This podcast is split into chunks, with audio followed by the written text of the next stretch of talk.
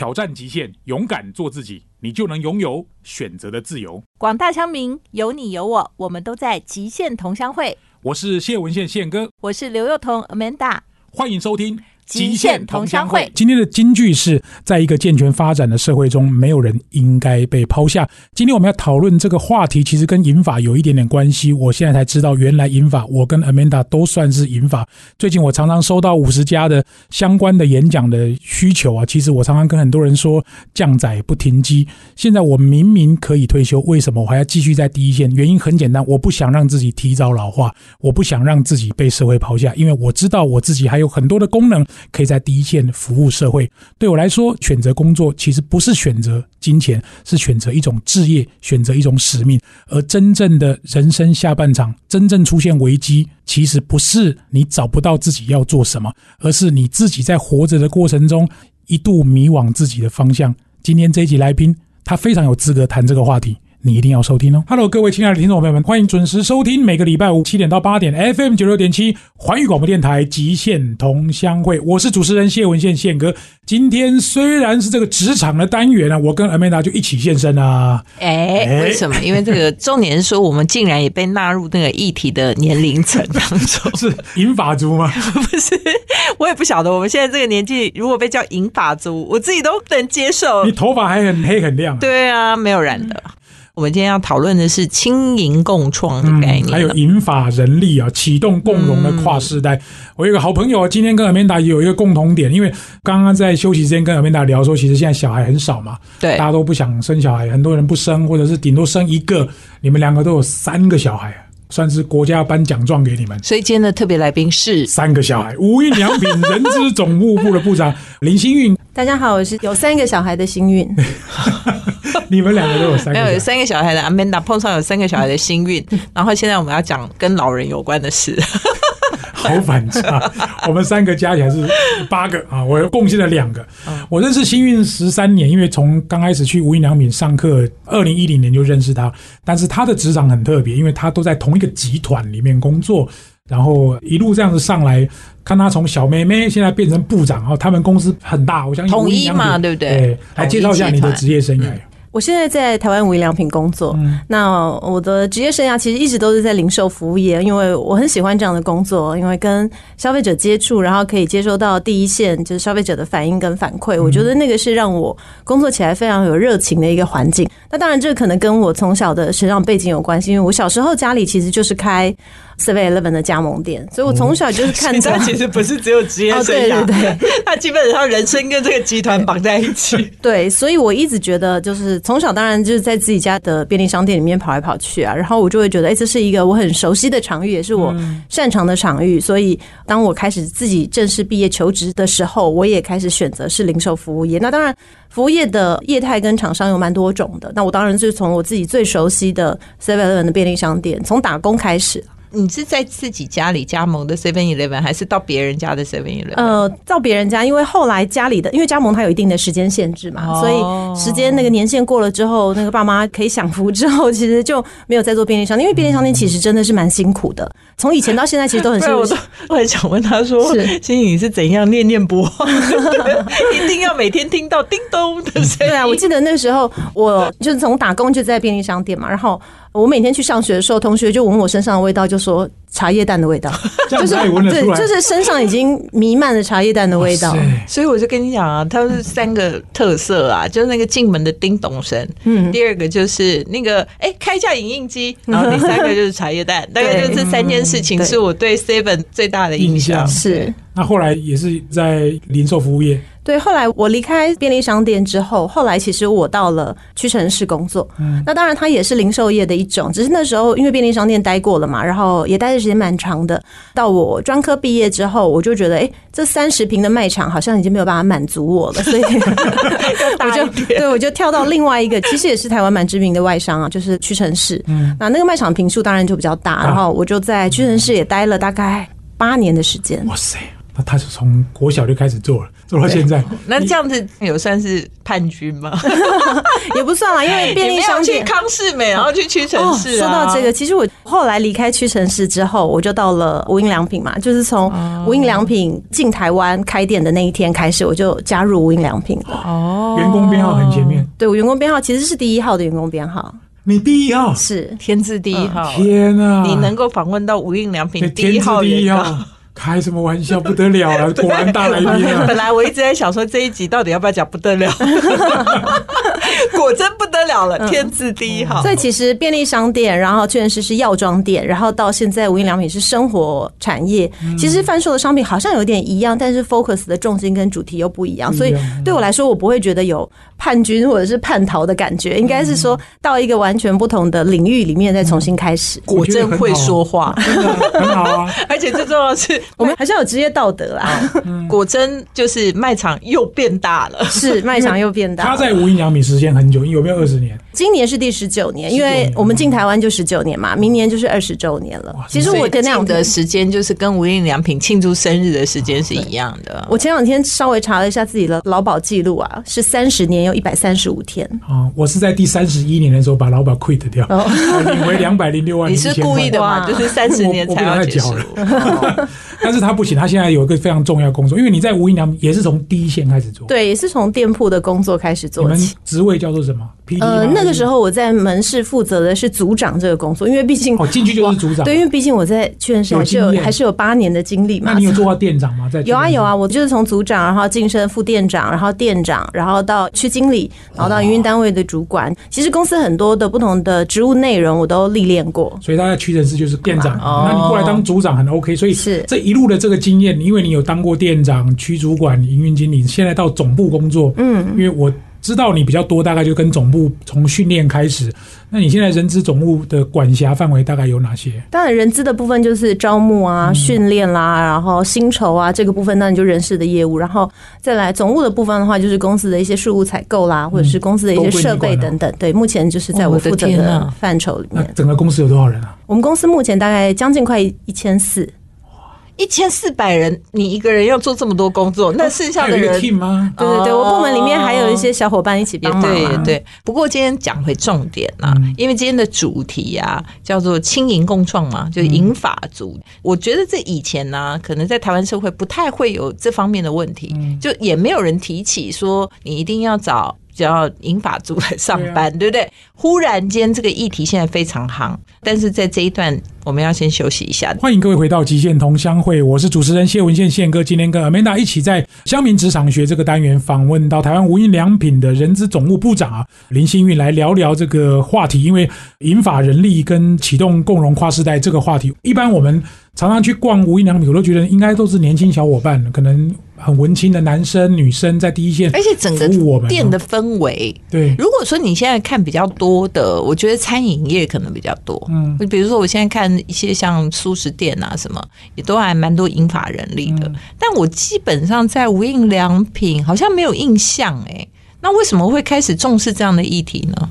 因为其实应该是说，从这个品牌的缘起开始讲，那我就要从公司简介，那太长，我知道会剪掉，所以我直接跳接哦。就是我们刚刚有讲到嘛，我们进台湾今年是第十九年，明年是第二十年。那其实，在我们一开始设定的我们的消费课程，其实就是设定二十五岁到三十五岁。哦。但是这些消费者，他随着这个十九年的期间，他也跟着我们一起长大。对，所以其实我们的顾客也一起长大了。感觉人家五月天。是啊，就是五月天。对，所以其实我们的。服务人员，或者是当我们需要能够去面对更多不同年龄层的顾客的时候，不同年龄层的销售人员或者是门市的服务人员，我觉得也是有这样的一个必要性的。但是无印良品的产品的内容跟风格有因为这样调整吗？还是说它东西没有调整，只是说因为顾客的需求不一样？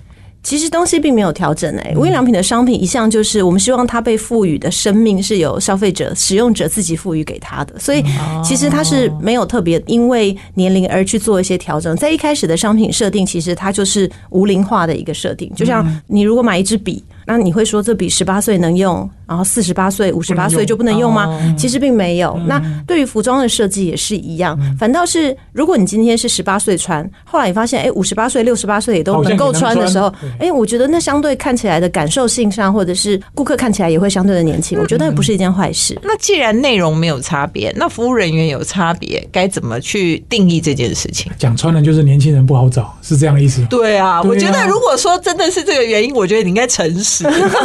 不是只有他们的问题，其实对啦，对啦，都是这个问题。没有，所以我刚刚想问的事情是说，你今天希望说有很多，比如说，因为他现在银发，你知道是几岁吗？宪哥，你知道他们的界定？五十这样。你知道就是你吗？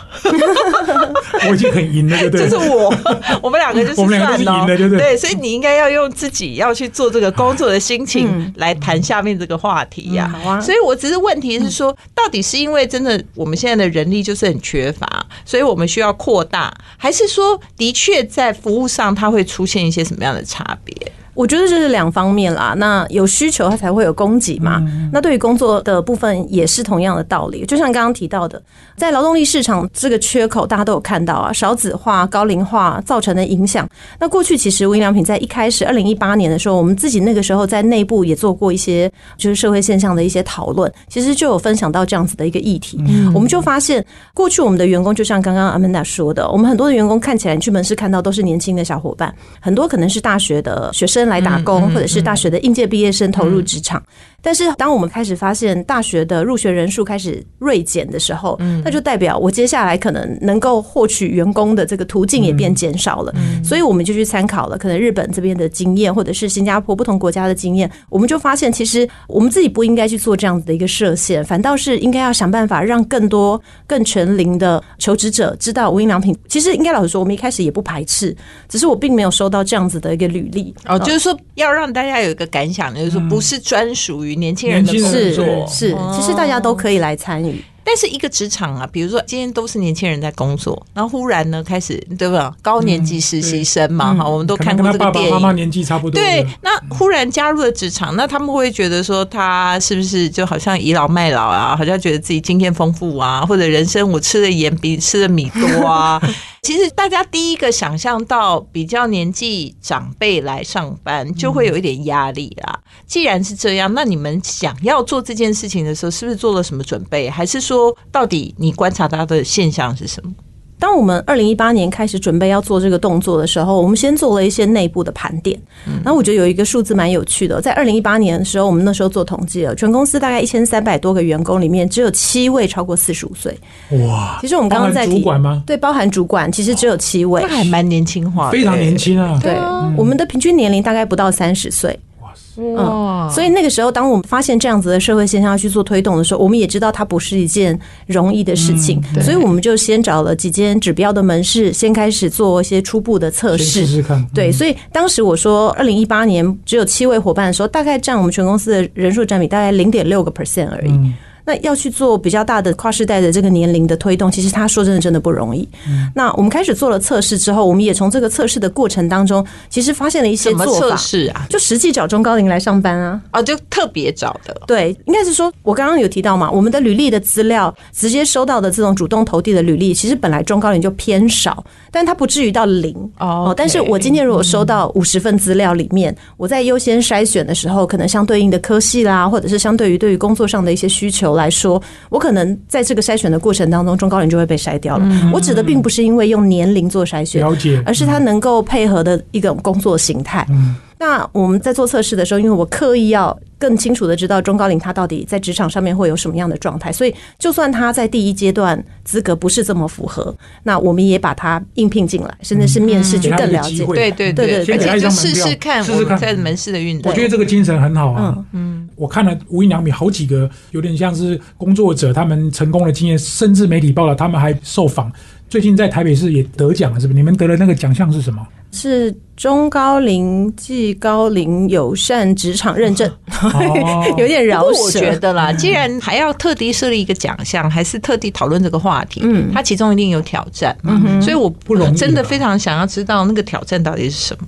就像刚刚提到的啊，这个世代的共融，或者是企业内部有没有先做好准备，其实这个都蛮重要的。嗯，所以我们在我刚刚提到二零一八年、一九年，我们做完测试之后，其实我们本来是决定就是测试完，找到了一些我们认为能够更快速的去达成这个目标的方法之后，我们正准备要大张旗鼓开始的时候，疫情就来了。哦，所以中间有两年，其实我们就是完全停滞，应该怎么说，因为那两年根本就是连一般的员工，不要说中高龄，年轻人也都停招了，因为那段疫情期间，其实百货商场动不动就这个封管啊，那个消毒的，所以营业状况也不是非常的稳定。而且再加上那段期间，其实流失了非常多我们当初本来聘进来的中高龄，因为嗯，家人也会担心在商场里面工作会跟很多对不确定的接触者有一些互动，所以我们在二零二二年疫情一解封之后，我们又重启这样子的一个专案，再重新把我们当初想要做的这些事情再重新拿回来，再重新开始。哦，那中间到底我的问题是说，到底在你实际第一线看到的挑战会是什么？或者是说，因应这些挑战，你们到底做了什么样的改变？呃，我刚刚有提到啊，我们做完测试之后，我们找到了一个成功方程式。成功方程式有三个要素，第一个是高层会考，划线 划重点。第一个是高层主管的支持，嗯，也就是公司一定要对于这个方向，他是愿意去配合的，因为他也可能必须要投入一些资源。那第二个是。用人单位愿意配合，因为对于 HR 来说，这些真的招募进来的人，其实他并不会在我身边工作，他会在第一线的门市服务，所以用人单位的主管一定要愿意配合。那第三个是，当这些人。进来之后，我们怎么样让他在工作里面找到工作的成就感跟热情？对，只要这三个部分都能够接续着达成的话，其实他就会是我们。那但是问题是说，这银发人这么难搞吗？就是好像高层也会觉得说，还要投入其他的资源，然后用人单位也不要，然后。他也找不到热情，会这么难搞吗？应该说，大家一开始可能都会有一些刻板印象，会觉得哦，中高龄的，就像刚刚 Amanda 提到的，哎，可能不好使啊，或者是会有一些自己的意见或者是想法。但是其实说穿了，难道现在年轻人意见不多吗？那意见才多嘞，所以其实应该是说，每一种不同的求职者，他都各有各的优缺点。所以我们在疫情的这两年的期间，因为我们没办法做招募嘛，所以我们就做了很多内部的沟通。我们希望能够破除大家本来对于中高龄就业的一些比较刻板的印象。那甚至有的时候，我们自己在内部讨论，我们说穿了，我们就说，其实中高龄就业就是个假议题，因为与其了解现在的我们讲新新新人类哈，就是零零后，甚至是更年轻的，跟你去了解四十十五岁以上的。好像四十五岁以上的还比较简单。嗯，没有啊，就是我觉得啊，这也是我们亚洲文化里面比较有尊卑的概念。嗯，就是说我们对于长辈啊，总是觉得说，哎，我们可能要尊敬，或者是要很有礼貌，或者是说听他讲话。就是我们这个社会。在这方面是比较重视的，所以当很多年轻人可能遇到比你年长的员工的时候，你可能会有一种觉得说，我是不是该指导他，还是我是不是该告诉他？那我告诉他会不会伤了他自尊心？那他会不会就好像感觉在跟自己的爸妈讲话，还是好像叔叔伯伯什么之类，都会担心啦。我觉得，但是实际上真的有发生这样状况吗？如果怎么样的话，我觉得我们是不是克服了这些事情，又做了什么努力？这一段我们待会儿再来谈，因为我觉得这个议题应该是现在几乎每个公司都会碰到。嗯，下一段其实我们还可以聊一件事，因为他的背景很特别。他是最近这几年去念完师大 EMBA，他写的论文就是这个题目。我觉得他最让我佩服的一点是，他在学校念的东西，他现在把它落实在学以致用。所以各位不要说念 EMBA 没有用，其实如果你真的很好的来计划你真的求学的东西，我觉得落实在职场工作上，幸运是一个非常好的代表。休息一下，不要走开，马上回来。欢迎各位回到极限同乡会，我是主持人谢文宪宪哥。我们这个节目在每个礼拜五的晚上七点到八点，我们会首播；隔周五的早上到七点到八点会重播 FM 九六点七。我们在四个 Podcast 平台上面都会播出。今天访问到的是台湾无印良品的人资总务部长林幸运，来聊聊银法人力启动共融跨世代。刚刚我们在上一段提到，当然很多的困难在疫情的时候，反而是一个。稍微盘整了一下的机会，刚刚也特别提到，幸运在过去几年曾经在师大 EMBA 求学，他自己写的硕士论文刚好也是这个主题，我觉得。他在朋友圈里面最让我佩服的一点，就是他其实把学校生活他所研究的主题，在他的工作上马上可以派上用场，这个是很让人值得羡慕。因为如果你只是为了那张文凭，对高阶主管来说，他其实大可不必。我想请幸运来聊聊你自己的求学历程跟这个工作的结合，以及贵公司有没有相对成功的案例跟大家分享一下，好吗？好，刚刚宪哥有提到嘛，我去念了台师大的 EMBA，、那因为我负责的是人资的工作，那那时候在跟指导教授讨论的时候，老师也提到，就是如果能够跟工作做结合，那当然是最好的。那个时间也刚好是我前面提到，我们一八年、一九年刚好公司赋予我这样的一个任务去研究这样的题目。那所以我刚刚提到的高阶主管的支持，其实这个也是一个部分，也就是当然公司没有资助我学费了，可是他愿意让我把在公司里面实际的案例写在我的论文里面，去当做我研究的一部分。我觉得这个对于相对比较保守的日商来说，就是一件不容易的事情。是那也可以借由这样的过程去盘整可能我们过去比较混乱的思维，然后由老师这边用更理论性的方式去引导我去完成这个论文。所以这个对我来说其实就是很好的高层主管的支持。嗯，那其实到底第一线呢，有没有什么样的案例啊，嗯是可以给一些我们在听的人的一些参考？因为大家就是觉得说它好像是个议题，但是真正要去触碰的时候，其实会觉得也是有很多担心。他能得奖，一定是有一些成功的案例，或者是做的很好的地方。，对，好，我举个例子来说，其实一般的年轻人可能会对于长辈会有一些既定的印象，或者说我不知道怎么带领他。那因为我们实际公司在推这个政策的时候，我们用了可能内部的很多的座谈会或者是分享会的方式，先让我们的用人单位的主管能够去理解，这个就是现在劳动市场的趋势。但是趋势的东西，就是它是不可逆的，也就是你要先相信这件事情，就是未来会这样子做。如果你现在不开始着手去进行一些改变，你还会被这些刻板印象给框住的话，其实你就没有办法前进。对，所以我们利用疫情这两年的期间，其实我们内部办了很多场的座谈会。那我们也请一零四这边来跟我们做分享。也就是我后来发现，如果以 HR 的角色，我一直不断的去说你们要用中高龄，其实店长不一定听得进去。但是因为这些人力银行，它毕竟有更多的大数据是可以参考研究的。很久了。对，所以我们就请人科学化对啊，分析。所以我们就请人力银行来跟我们店长进行座谈跟分享。哎、其实就蛮有效的，可以去说服他们。那第二个部分的话，是我们让一些一开始就愿意接受我们这样子一个计划的门市，让店长去分享成功的案例。也就是并不是由人资发动去要你们做这些事情，我比较像是一个催化剂的角色，懂。我去计划跟设计这样子的情境，让这些人慢慢的走进我的圈套吗，就是计划当中，应该是这么说。没有推人入坑都要经过一个铺陈。他是对对对嗯。就利用上这样的方式，那过程里面其实也发生蛮多有趣的故事哦。因为当这个店长他被说服，他要开始可以禁用中高龄，他也愿意去接受的时候，我们也转介了一些可能五十五岁、六十五岁的求职者，让店长面试。然后店长就跟我说，他好紧张哦，因为他从来没有面试过。店长紧张啊。而且他不知道怎么去面对五十岁又比较大。对，应该是说他愿意这么做，但是他不知道他该怎么做。对，他其实心里会有一些害怕。然后后来店长就跟我说，他就回家问他妈，他就回家问叫他妈妈。对，因为他妈妈是他人生里面到目前为止接触到的中高龄，也是最 close 的，所以他就回去问他妈妈说：“哎、如果你要再出去找工作啊，你大概会重视哪一些哦主题？”有道理啊哦，有道理。然后后来这个店长跟我分享哦，就是隔了几个礼拜之后，他妈妈还会问他说：“啊，你后来有没有录用他？啊，他做的怎么样？”就是突然亲子之间多了一个就是很莫名其妙的主题哦，但是其实我觉得蛮有趣的。然后店长也跟我分享说，他因为进入了一些中高龄之后，他更了解他们在工作上面可能会遇到一些需要协助的地方，他反而用这个角度回去跟自己的父母相处的时候，其实会变得更柔软。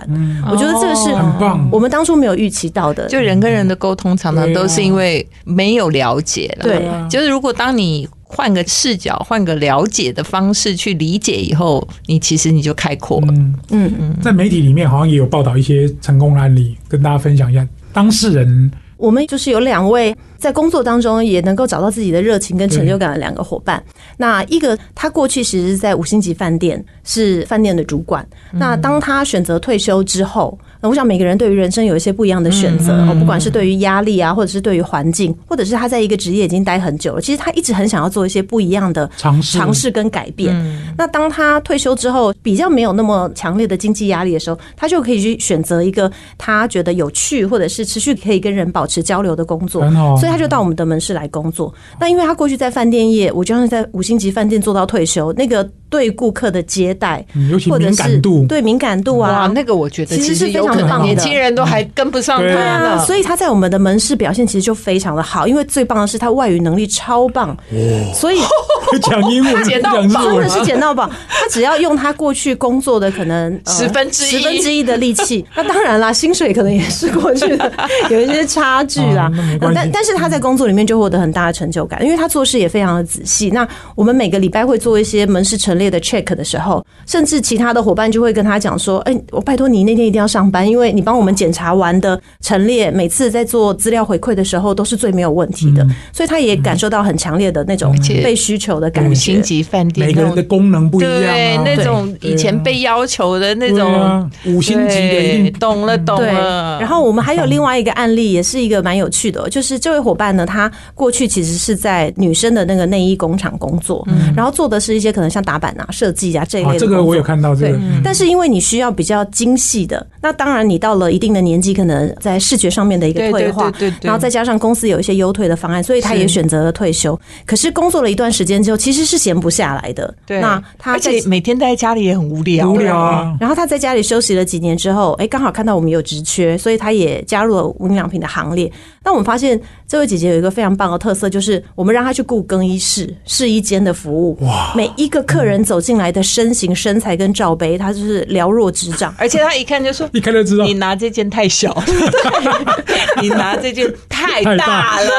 所以他在门市服务的时候跟算命一样。其实 Oh my 然后！每个人进来说：“哇，无印良品现在的服务是请专业的顾哦更衣室。”所以其实蛮有趣的，应该说我们从他们过去的工作经验里面找出他能够在我们这个场域发挥的特长。嗯那我觉得无印良品的优势是我们食衣住行。娱乐其实都有贩售，所以他的过去的工作经验，只要能够抽出一部分来，其实他有可能在他新的工作场域上面就能够有一些发挥。所以店长怎么样去把人放在适当的位置给予合宜的工作分配，这件事情其实也很重要。太棒！我觉得这真的很好。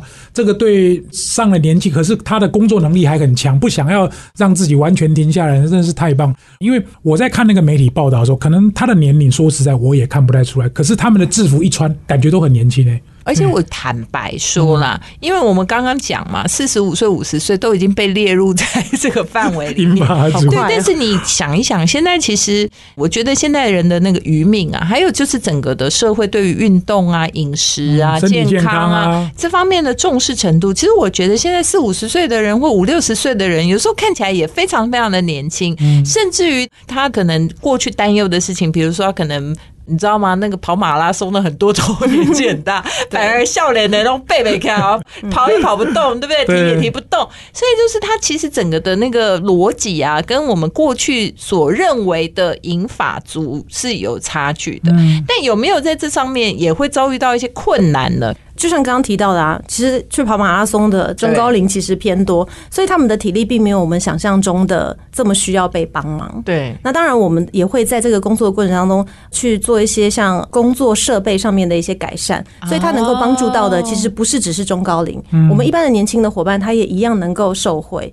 所以我们因为这样子的状况，重新去检视我们的作业流程，或者是我们提供给伙伴使用的工作辅具，反而是因为我们重视这样子的一个议题，然后重新去检视，然后让更多的员工其实是受惠的。而且那也有可能有牵扯到职场安全是的问题。嗯，哇，哎、我觉得这真的很受惠耶，因为现在的社会其实它就是一个趋势，像刚刚讲的不可逆啊。嗯，好，来介绍一首歌吧。好啦，我们就是介绍一下那个，其实，在谈这个议题的时候，有一部电影大家一定耳熟能详嘛，这个高高年级实习生。我们要先休息一下。欢迎各位听众回到极限同乡会，今天跟 Amanda 一起访问无印良品的人资总务的部长林新运。新运在高年级引法人力这个领域琢磨很深，尤其是他们企业的支持，然后主管现场的能够 support，再加上他们整个配套措施也做得很好。当然，新运自己本身在台师大 EMBA 也是学这个东西。最后，在无印良品的这个政策跟政府的方向上，我相信是一致。有没有什么最后想要跟大家呼吁，或者是你社会企业或者企业在社会责任上可以给社会什么样的东西呢？好，我自己最后的结论分享啊，我认为在中高龄就业的这个议题上面哦，除了我刚刚提到企业能够做到的三个成功方程式之外，其实最重要的是个人、然后政府、社会跟企业三方面的协力，才能够让这个政策被落实，而且能够达到更友善的一个社会，因为。呃，人整个人生的整个过程，其实就是出生到死亡中间的这个过程，它就叫做生活。那工作其实占我们生活很大的一个部分。那你怎么样能够在这个工作的过程当中，找到跟你相同的价值观，然后跟你相同的人生的方向一起合作？这件事情其实就相当的重要。嗯。可是我们会发现，其实当企业愿意这么做，然后求职者也愿意从他家跨出来工作。但是在工作的职场上面，有的时候我们遇到的歧视跟不友善，其实不见得是来自于企业或者是本身，反而是消费者。而且我跟你讲，社会很多。我有个朋友，他爸妈就是闲不住，然后他爸就说要去工作。他爸也不是为了赚钱，其实不缺这个，但是他就是觉得说有一件事情可以去做，哈，所以他也是用打工的方式去做。结果呢，你知道他回去就气急败坏，跟他爸吵了一架。为什么呢？因为呢。他的朋友看他爸在工作，哦，所以呢，就可能大家字里行间的时候讲的意思就是说他有点不孝子啦，对，哦，就是说你还让你爸年纪那么大了出去工作。就是说，想想轻浮都不行，嗯，好，你知道，要碎嘴的人超多，尤其是家族里面那些二姑妈、三姨婶之类的，你知道，所以他的压力就超大了。所以他回去就跟他爸吵架，因为他的意思就是说，你需要多少钱我就给你，你是能赚多少啦？你为什么还要去这样子？然后让别人说我不孝，然后说我好像都没有在照顾你，然后万一出事了怎么办？万一跌倒了怎么？你知道，我觉得真的是干你屁事，啊真的是有时候气死了。所以，我这边想要分享就是这个社会的支持，就是大家都更公平的去看待每一个求职者，因为其实职业不分贵贱，本来就不是用年龄来做分配的。但是如果所有的人都能够认同，或者是有更多的人愿意认同，因为我相信现在很多的企业都已经觉醒了，因为他们被缺工逼的不得不觉醒。然后我们也看到主管机关或政府机关也推出了非常多非常多的措施，那也非常多的中高龄，他们也开始慢慢愿意。走出来去做他第二人生不一样新的尝试。那接下来就是我会希望这个社会能够更友善的去对待这些勇于走出来，然后再重新去工作的说实在话，我觉得不是说缺不缺钱，好像是大家都一定要说我出来不缺钱，我只是做好玩。其实说实在的话，我上次看了一个那个大家在讲说退休退休，大家就讲说你与其存够钱退休，你还不如研究你退休之后你还有每个月能有多少赚钱的能力。嗯。坦白讲，那就压力变很小啊，降载不停机啊，对，何必呢？降载不停机，对你有收入就是一件很值得光荣的事情啊。职业不分贵贱，做什么事情都应该就被这个社会所尊重。因为幸运其实蛮常去日本，日本其实我们看的就是很多 第一线都是年纪超长的，他们也没有不好啊，嗯，真的。其实就是我们很尊重这些职人啦，对。所以未来各位听众如果有机会到无印良品消费，当你看到我们的。收银机前面站的是中高龄的伙伴，在替你服务的时候，我也希望你们能够给他多一点耐心，给他多一点鼓励，然后让他觉得他在这里工作是非常有价值的。因为有的时候可能无心的一句话，就例如会说：“你怎么会这个年纪还在工作啊？”其实有可能就伤了他，伤了他。对，但是你如果是鼓励他，是更肯定的，我相信这个社会会越来越好。嗯，对，你就跟他讲说啊。你心态就用哎，做个家后。对啊，如果是这样的话，他其实就会很棒。跟他比个赞，对，真的。所以我觉得应该说，我们每一个人，可能宪哥，我们就是被已经归归入了，被纳入那个范围，所以我们要彼此鼓励。我们的录音师其实就是跟我儿子女儿年纪差不多，我不知道，他其实没有开麦克风，不知道他跟我们工作到底感觉怎么样。轻盈共事吗？轻盈共事，共事没有，这是我们所有人都应该面对的一个。状态不能说是个问题，它其实就是一个现象状态，是真的很赞。我听到刚刚那几个例子，都让我觉得说，真的信心百倍了。这一集要不要报金钟奖？又来！我跟你讲，你现在就是讲什么都一定要置入金钟奖，对对对，金钟中毒症。我跟 Amanda 一起录了节目，就一定要报金钟奖。尤其这一集又讲的这么好，对不对？没有，我觉得这个因为为议题本身真的非常非常的重要，对我们的社会，其实所有的人，我觉得最重要的是刚刚讲的最后那一段，对，就是说到底这个社会能不能给所有真正能够为这个社会贡献自己能力的人都能够有给予公平的对待，职业不分贵贱，是。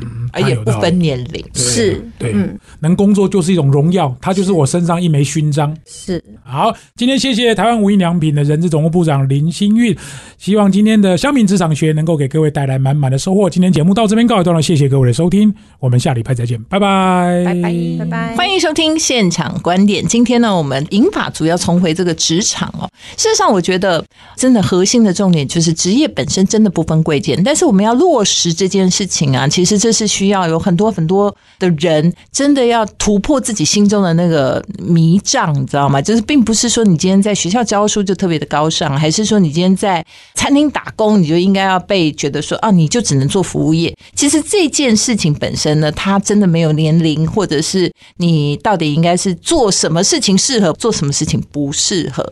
所以我觉得常常我碰到很多现在所谓的银法，因为其实我跟宪哥现在已经算是这其中的一员了，我们也是。什么都能做。好吗？就像是我们去办活动的时候，我也是可以帮人家烧茶倒水的，但是我也不会觉得说今天烧茶倒水有什么样子的不可以。